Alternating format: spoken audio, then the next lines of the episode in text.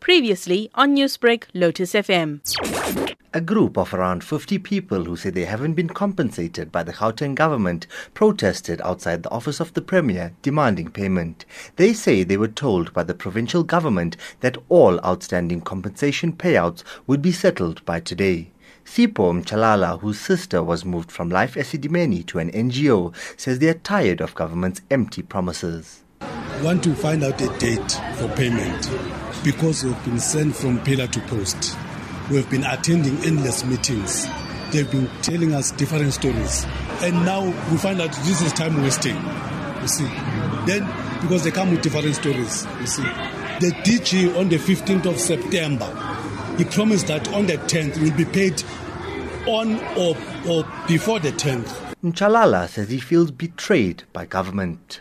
I feel here we're being betrayed because when the judge made a final verdict, he said they must compensate both the, the deceased and the survivors. The deceased, they were, they were compensated in June. Then we came after. Then the judge said they mustn't call another commission of inquiry. They must only process our claims. My name, I submitted my name. I even emailed my, my, my, my, my sister's details. They asked my sister's details. I emailed to them. The parent of a surviving Life Esidimeni patient who suffers from schizophrenia, Rashida Landis, says the provincial government's failure to honor their commitments shows a blatant disregard for life. The reason why we're here today is that the DG on the 15th of December say, uh, of September said that the 10th of December will be the date for payment. This is not all about the payment. This is about the disregard of life, of dignity, of responsibility. That that is what Makhura and, and the Minister of Health thinks about us in Gauteng. They got no regard for life. No regard.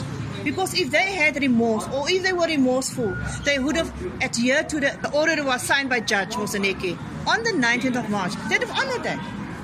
The Gauteng government says it's still verifying the new claims it has received from some of the families of the victims. Gauteng government spokesperson Thabo Masebe. We had a meeting with them on Saturday where we explain where we are in terms of the new claims that were received. We are now uh, in the verification process. Newsbreak, Lotus FM, powered by SABC News.